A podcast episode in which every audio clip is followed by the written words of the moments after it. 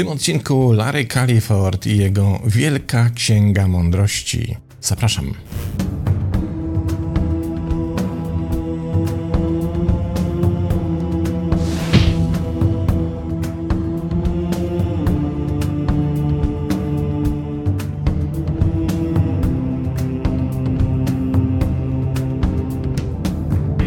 Jak zwykle zaczniemy od sprawdzenia, kim jest autor książki. A autor jest znanym i szanowanym psychiatrą, więc jak taki psychiatra pisze księgę o mądrości, to trzeba się bać. Doktor Larry Califord studiował medycynę w St. Catherine's College w Cambridge i Guy's Hospital w Londynie. Pracował w szpitalach Wielkiej Brytanii, Nowej Zelandii, Australii, a po uzyskaniu kwalifikacji psychiatry już do emerytury w brytyjskiej Narodowej Służbie Zdrowia. Po opublikowaniu wielu książek i artykułów na temat szczęścia, psychologii i duchowości pod pseudonimem Patrick Whiteside, jak na przykład jego bestseller Mała Księga Szczęścia z 1998 roku. Następnie już pod własnym nazwiskiem opublikował takie bestsellery i tu byłem naprawdę zdziwiony, że tej książki nie ma w Polsce, a nie ma, więc być może jest to powód do tego, by sięgnąć w naszym cyklu po tę książkę. Chodzi tutaj o książkę The Psychology of Spirituality, czyli po prostu psychologia duchowości z 2011 roku, czy kolejny bestseller tegoż autora Wiele hałasu o coś z 2015. Wychowany od dzieciństwa w anglikańskiej tradycji chrześcijańskiej, Larry jest postrzegany jako niezależny i oryginalny myśliciel, osobiście zainteresowany wieloma światowymi tradycjami religijnymi, a nie tylko jedną. Czasami określa sam siebie jako uniwersalistycznego chrześcijanina, rozważnie otwartego na nauki i praktyki zarówno innych religii, jak i duchowo nastawionych świeckich idei i ideologii. Dr Califord jest byłym przewodniczącym Thomas Merton Society of Great Britain oraz członkiem International Thomas Merton Society. Jest wieloletnim członkiem również Brytyjskiego Stowarzyszenia Studiów nad Duchowością. Larry jest żonaty i żyje sobie szczęśliwie w Wielkiej Brytanii. Nie zajmuje się już praktyką kliniczną, zajmuje się natomiast prowadzeniem wykładów, okazjonalnych medytacji i warsztatów duchowości. Lubi wolontariat w miejscowej szkole podstawowej, a ostatnio zaczął uczyć się gry na hiszpańskiej gitarze. Zapytany kiedyś, w czym jest najlepszy, odpowiedział: w spaniu. Gdyby to był sport olimpijski, mógłbym spać dla mojego kraju.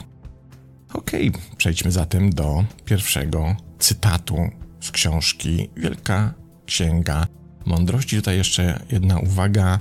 Ta książka pochodzi z roku 2020, ale jak w przedmowie sam autor zaznacza, jest rozwinięciem bestsellerowej książki, która ukazała się w 2017 roku i nazywała się Małą Księgą Mądrości. Także teraz autor to rozwinął i oto mamy Wielką Księgę Mądrości. I pierwszy cytat. Mądrość jest uniwersalna. Każdy ma jakieś pojęcie, co oznacza to słowo, ale jest to trudne do opisania. Oto krótka robocza definicja, którą czytelnicy mogą przemyśleć i się nią pobawić. Mądrość to wiedza o tym, jak być i zachowywać się jak najlepiej dla wszystkich zainteresowanych w danej sytuacji. Jako forma wiedzy, mądrość różni się charakterem od wiedzy naukowej. W przeciwieństwie do znajomości faktów, mądrość jest wyborem tego, co sprawdza się w jednej sytuacji, w konkretnym czasie i dla jednej osoby. I jednocześnie może zawieść w innych okolicznościach, innym czasie lub dla innej osoby. Ponadto mądrość nie jest czymś wydedukowanym przez rozsądne myślenie, jest intuicyjna. Skąd bierze się mądrość? Nie można powiedzieć, że zależy od wyznawania jakichkolwiek konkretnych przekonań, czy to ideologicznych, politycznych, religijnych czy niereligijnych. Zależy jednak od posiadania, nawet krótkotrwałego lub podświadomego, to znaczy będącego tuż na skraju świadomości, głębokiego i tajemniczego poczucia kosmicznej całości. Dzięki takiemu doświadczeniu człowiek czuje się cudownie połączony z całością wszechświata, z całą przyrodą, a przez to ze wszystkim i wszystkimi, z każdym innym człowiekiem, bez względu na wiek, rasę, wyznanie, kolor skóry, preferencje seksualne czy cokolwiek innego. Oznacza to też świadomość tego, że to, co dana osoba myśli, mówi i robi w danej chwili, ma wpływ, jakkolwiek subtelny, na wszystkich i wszystko inne. Mądrość polega więc na braniu dojrzałej i ciągłej odpowiedzialności za własne myśli, słowa i czyny, co równie ważne za milczenie i bezczynność. Za to, czego mówienia unikasz i czego nie robisz. To jest dojrzałość.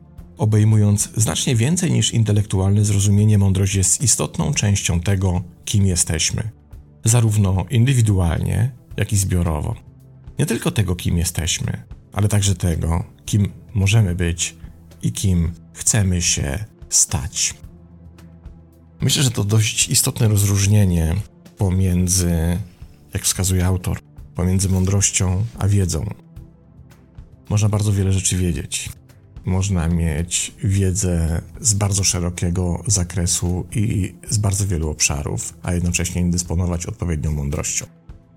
W ujęciu autora mądrość jest oparta bardziej na intuicji, bardziej na rodzaju połączenia jakiego z wszystkim, z kimkolwiek, z wszystkimi, z całą planetą, z całą Ziemią. To daje mądrość, która wynika z tego, że zaczynamy traktować siebie jako integralną część większej całości.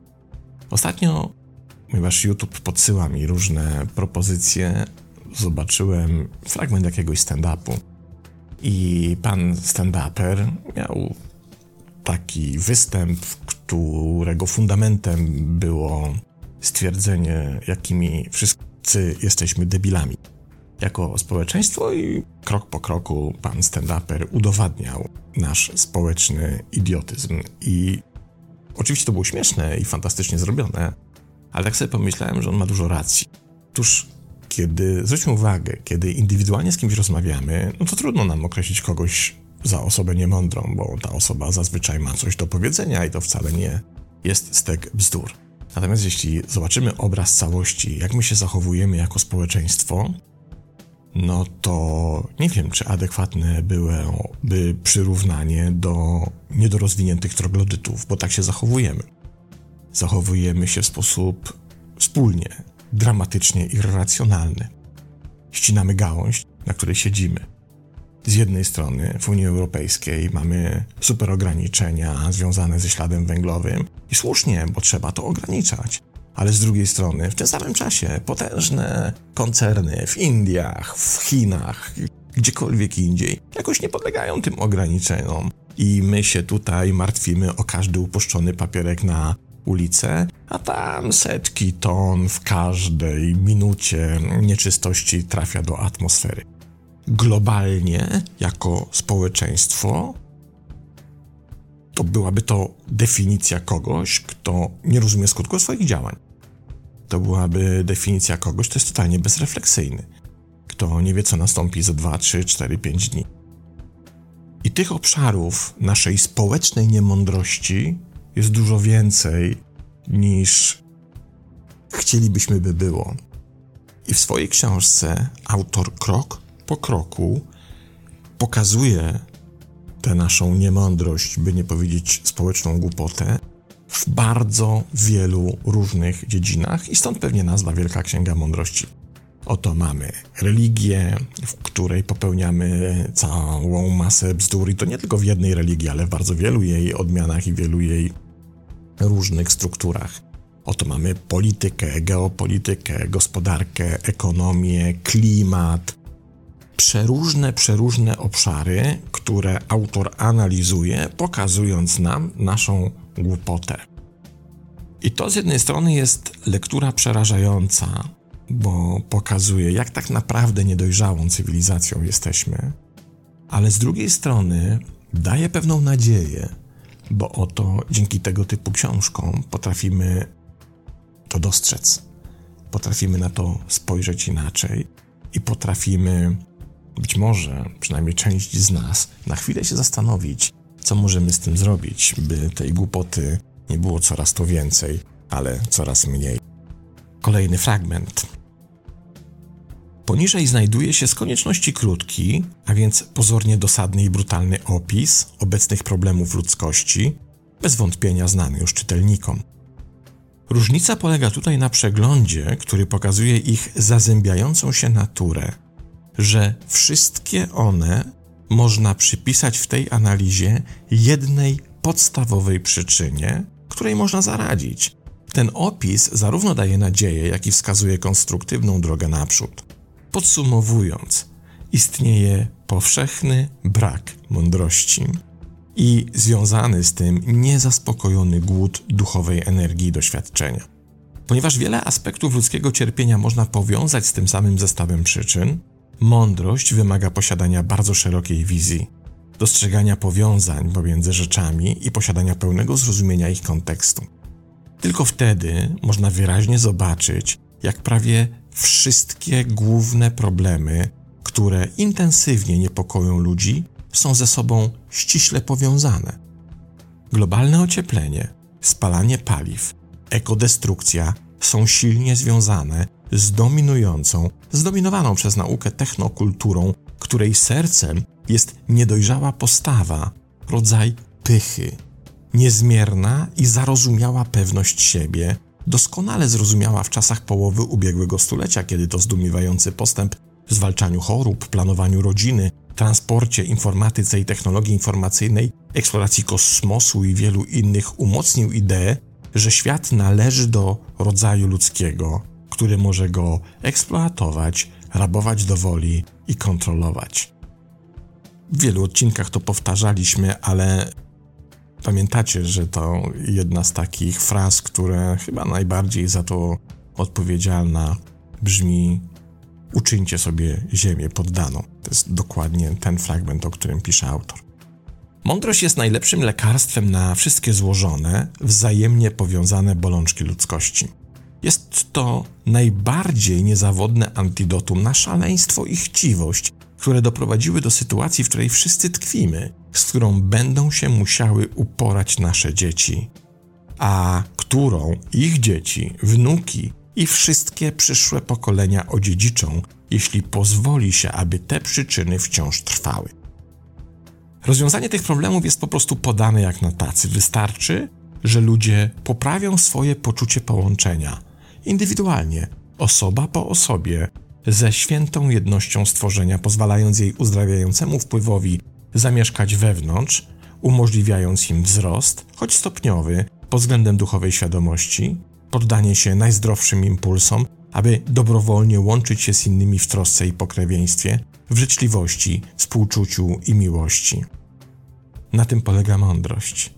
Dlatego dobrze by było, gdybyśmy bez zwłoki, każdy na swój sposób, głęboko się zastanowili, poszli szukać i zaczęli zdobywać mądrość. To, czym musimy być, jest tym, czym jesteśmy.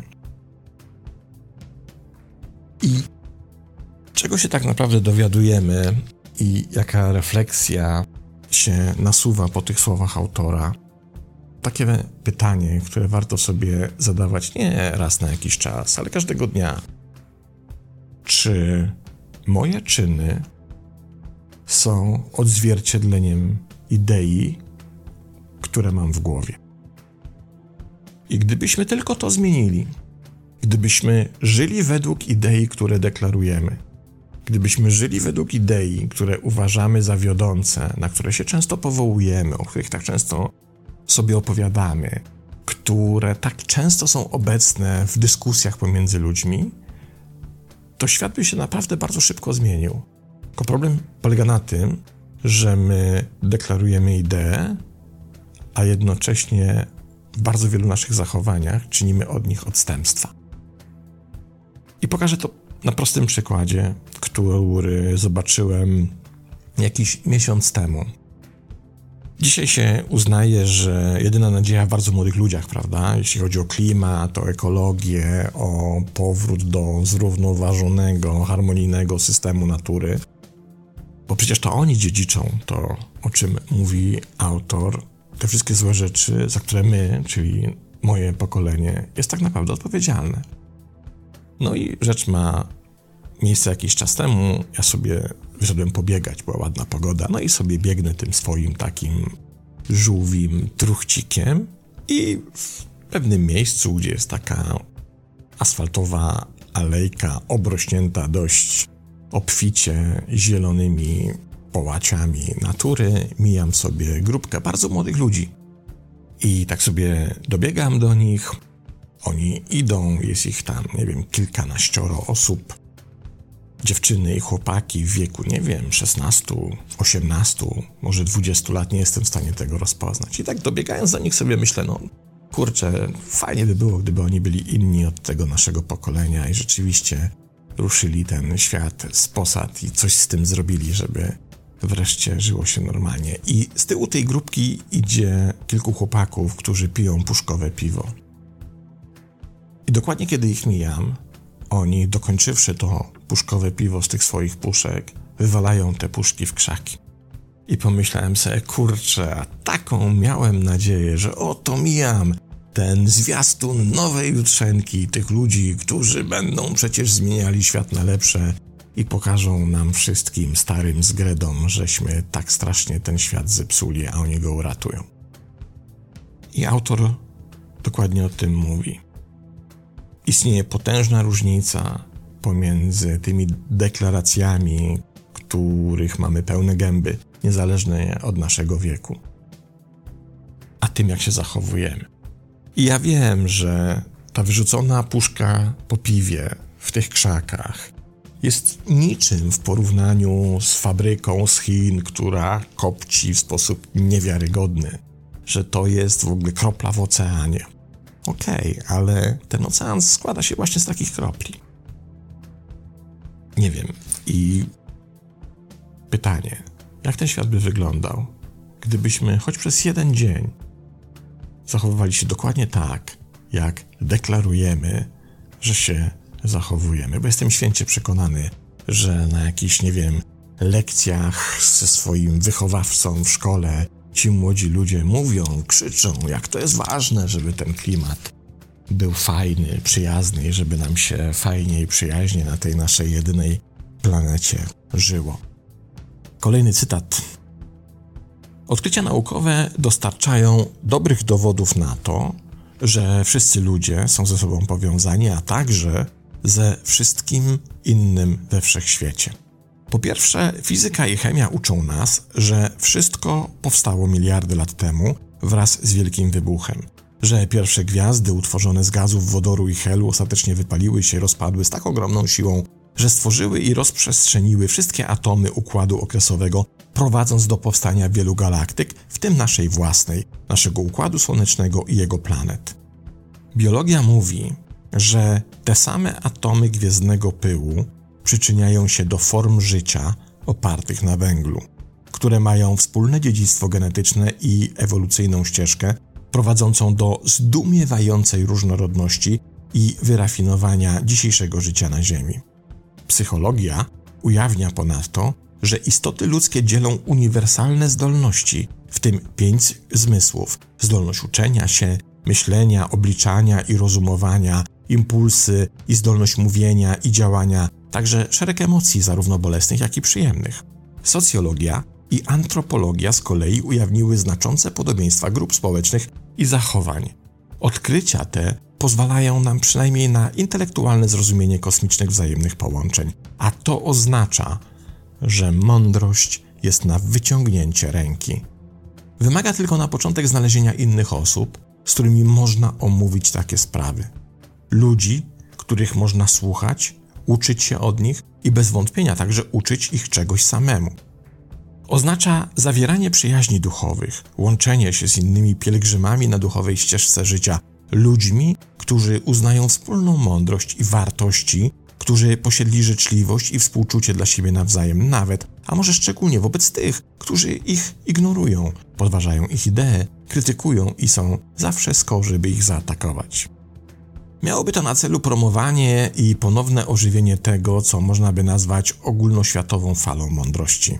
Korygując trajektorię rozwoju ewolucji człowieka, która jak się wydaje poszła nie tak, poczynając od Kartezjusza i jego następców. Żadne działanie, które mogłoby pomóc ludzkości skierować się z powrotem w kierunku tego, co najzdrowsze i najmądrzejsze, nie jest działaniem zmarnowanym i nigdy nie jest na nie za późno. Kolejna idea, która mówi wszystkie możliwe dziedziny wiedzy, które posiadamy na obecnym etapie rozwoju naszej cywilizacji, dowodzą, że niczym się od siebie nie różnimy. Fizyka, biologia, chemia, psychologia, socjologia, antropologia mamy te same problemy indywidualnie, mamy te same problemy społecznie. Na to samo cierpimy, z tym samym się zmagamy, w taki sam sposób dokonujemy aktywności życiowej, jak miliony, miliony innych ludzi na całym świecie. Gdybyśmy chcieli zrozumieć tylko to, że niczym się między sobą nie różnimy, że jedni nie są lepsi od drugich, że jeśli ty masz dbać o środowisko i nie wyrzucać na ulicę papierka zużytego czy niedopałka papierosa, jeśli trawi cię tak złowieszczy nauk, to tak samo ta celebrytka, na której koncerty chadzasz, nie powinna latać swoim odrzutowcem w tej nazad, zostawiając ślad węglowy. Jesteśmy tacy sami. Ta troska o to, jak nam się będzie żyło, powinna być troską nas wszystkich. I autor mówi, ta fala zmiany, ta fala mądrości jest możliwa, kiedy zaczniesz od siebie, a to zaczęcie od siebie ma polegać na rozejrzeniu się wokół i znalezieniu ludzi, z którymi możesz o tym pogadać. To jest pierwszy krok. Znajdź kogoś, kto myśli podobnie jak ty. Jak już będzie was dwoje, czy dwóch, czy dwie, to już jest zalążek nowej struktury społecznej. Już z czegoś, co jest pojedyncze, robi się coś, co jest podwójne. Jak dokoptujecie do tego trzecią osobę, to już będzie trójka. I ta trójka jest zawsze silniejsza od tego, kto jest sam. Kiedy zaczniemy się szukać, uznając, że jesteśmy tacy sami i akceptując podobieństwa, to prędzej czy później ta fala mądrości musi nabrać rozpędu. Bo jeśli szukasz kogoś podobnego do siebie i w końcu rozszerzasz ten krąg, i rozszerzasz ten krąg, i rozszerzasz ten krąg, nagle się okazuje, że do jasnej cholery my wszyscy jesteśmy podobni do siebie. Czyli ta trójka może być całym światem. A jeśli ta trójka może być całym światem, to cały świat może się zacząć inaczej zachowywać. I o to w tym chodzi. Jak wyglądałby świat? Jak wyglądałaby nasza rodzima rzeczywistość, gdyby ci, którzy decydują o różnych rzeczach, uznawali, że są tacy sami jak my wszyscy? mają takie same prawa, mają takie same obowiązki, mają takie same troski i to samo powinno im leżeć na sercu. Rzeczywistość zmieniałaby się tak w ciągu sekundy. Problem z brakiem mądrości, czyli mówiąc definicją autora, problem z tą piramidalną głupotą, której doświadczamy, polega na tym, że ludzie uznają, że są różni od innych ludzi są lepsi, mają większe przywileje, mają większe uprawnienia. I, ta, I tu nie chodzi, wiecie, o jakiś taki algorytm komunizmu, że to wszystko się ma zrównać do jednej rzeczy. Nie, tu nie chodzi o to, że nikt nie powinien nic posiadać, że nikt nie może nic mieć i tak dalej, i tak dalej. Chodzi jedynie o dostrzeżenie tego, że pomiędzy sobą się nie różnimy. A wtedy pojawia się szacunek, pojawia się empatia, i możesz mieć swój samolot. Możesz mieć willę z basenami, możesz mieć co chcesz, ale zaczynasz tym zarządzać w zupełnie inny sposób. Zaczynasz pożytkować te rzeczy w zupełnie innej perspektywie. Zaczynasz tworzyć wartość, a nie ją odejmować. To jest niezwykle ważne. Kolejny, ostatni już fragment Wielkiej Księgi Mądrości. Ideał obecnego życia wymaga zachowania równowagi. Na przykład osoba reklamująca lub sprzedająca towary musi zrównoważyć uczciwość i hojność z wymogiem promowania swoich towarów. Łatwiej jest dochować prawdy i ustalić uczciwą cenę, jeśli to, co oferujesz, jest przydatne, dobrej jakości, solidne i naprawdę atrakcyjne. Łatwiej jest służyć innym i przynosić pożytek społeczności, jak i sobie, jeśli zadasz sobie trud cierpliwego słuchania, dowiadywania się, czego ludzie naprawdę potrzebują i dostarczania tylko tego, zamiast oferowania produktów lub działań, które nie są potrzebne, a mogą być destrukcyjne. Może na przykład grozić uzależnieniem lub wyrządzić krzywdę na wiele innych sposobów. Wartości na powyższej liście idą w parze, będąc nieodłącznym elementem prawdziwej natury danej osoby. Na przykład współczucie nie jest wyborem, jest wbudowane w duchowe ja, dostrojone, świadomie lub nie, do cierpienia innych. Dojrzałość oznacza również powstrzymywanie się od mówienia lub działania w odpowiedzi na jakiekolwiek destrukcyjne albo autodestrukcyjne impulsy, które mogą być wywoływane przez bolesne emocje, zwłaszcza strach, złość lub poczucie winy. Więc staje się kwestią dla jednostek rozwijania z czasem coraz większego poziomu stabilności emocjonalnej. Spokój, radość i akceptacja to emocje mądrości, charakteryzujące się większym spokojem i odpornością niż zwykle na wcześniejszych etapach rozwoju osobistego, kiedy ludzie całkowicie opierają się zmianom. Nawet groźba zmiany może wzbudzić złość, której często towarzyszy silne poczucie, że ma się rację. Jest to ostatecznie autodestrukcyjna pułapka, której należy unikać. Ci, którzy czują się dobrze, ale w rzeczywistości się co do czegoś mylą, dobrze zrobią, jeśli się zatrzymają, zanim zaczną działać pod wpływem swoich emocji. Ci, którzy mają rację, powinni również zachować cierpliwość w obliczu gruźb i wyzwań, podczas gdy ich gniew opadnie, pozostając pewni, że ich punkt widzenia zostanie podtrzymany przez wydarzenia w miarę ich rozwoju, wiedząc również, że spokojniejszy nastrój będzie bardziej przekonujący niż agresywny. Uzdrawianie emocjonalne niesie ze sobą cenną premię. To rozwój świadomości. On właśnie jest tego bezpośrednią i niezawodną, naturalną konsekwencją. Kolejna rzecz niezwykle ważna, którą otrzymujemy od autora, a mianowicie to, że zastanówmy się, na ile w naszej działalności, na przykład jeśli cokolwiek sprzedajesz, jest budowanie wartości, czegoś pożytecznego, czegoś, co ludzie potrzebują w pozytywnym kontekście, co im ułatwi, usprawni życie, a na ile to, co sprzedajesz, nie jest nikomu potrzebne, służy tylko wywoływaniu jakichś emocji. I znowu wróćmy do YouTube'a. Ostatnio zauważyłem, że jest taki trend, a może nie ostatnio, może on już jest od wielu lat. Ja po prostu zauważyłem ostatnio, że istnieje wiele kanałów, i to nie tylko w Polsce, ale też na całym świecie, których autorzy budują siebie na krytykowaniu działania innych. Od razu mówię, niezależnie od tego, czy ci krytykowani zasługują na tę krytykę, czy też nie, bo to jakby jest inna para kaloszy. Mówię o tym, że oto mamy sobie kogoś, kto buduje całą swoją karierę na tym, że mówi źle o innych, że komuś wytyka błędy, że nie wiem, wyświetla, że coś tam ktoś zrobił nie tak, jak mówi, i tak dalej, i tak dalej. I ostatnio się zastanawiałem nad tym, czy to też nie jest efekt tego, że my tak naprawdę jako społeczeństwo do tej mądrości jeszcze nie potrafimy sięgać. Bo przecież ci ludzie nie działają w próżni. Ich kanały mają czasem setki tysięcy subskrybentów. A to oznacza, że ktoś te materiały ogląda, więc kogoś to interesuje, więc ktoś uważa to za pociągające i atrakcyjne, by słuchać, jak się mówi źle o innych.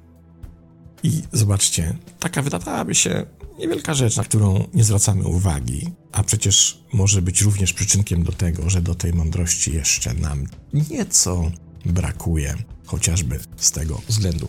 Moim zdaniem bardzo ważna i cenna książka 2020 rok Lary Califord Wielka Księga Mądrości. To tyle i do usłyszenia następnym razem.